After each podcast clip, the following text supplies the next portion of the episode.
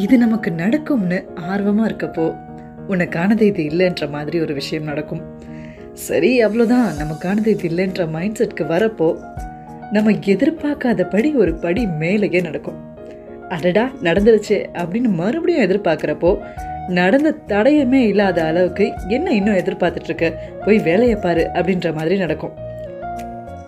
இப்போ நான் என்ன தான் பண்ணுறது வேணும்னு நினைக்கவா? இல்லை வேண்டான்னு விட்டுறவா? இப்படிக்கு தவிக்கும் என் மனசாட்சி.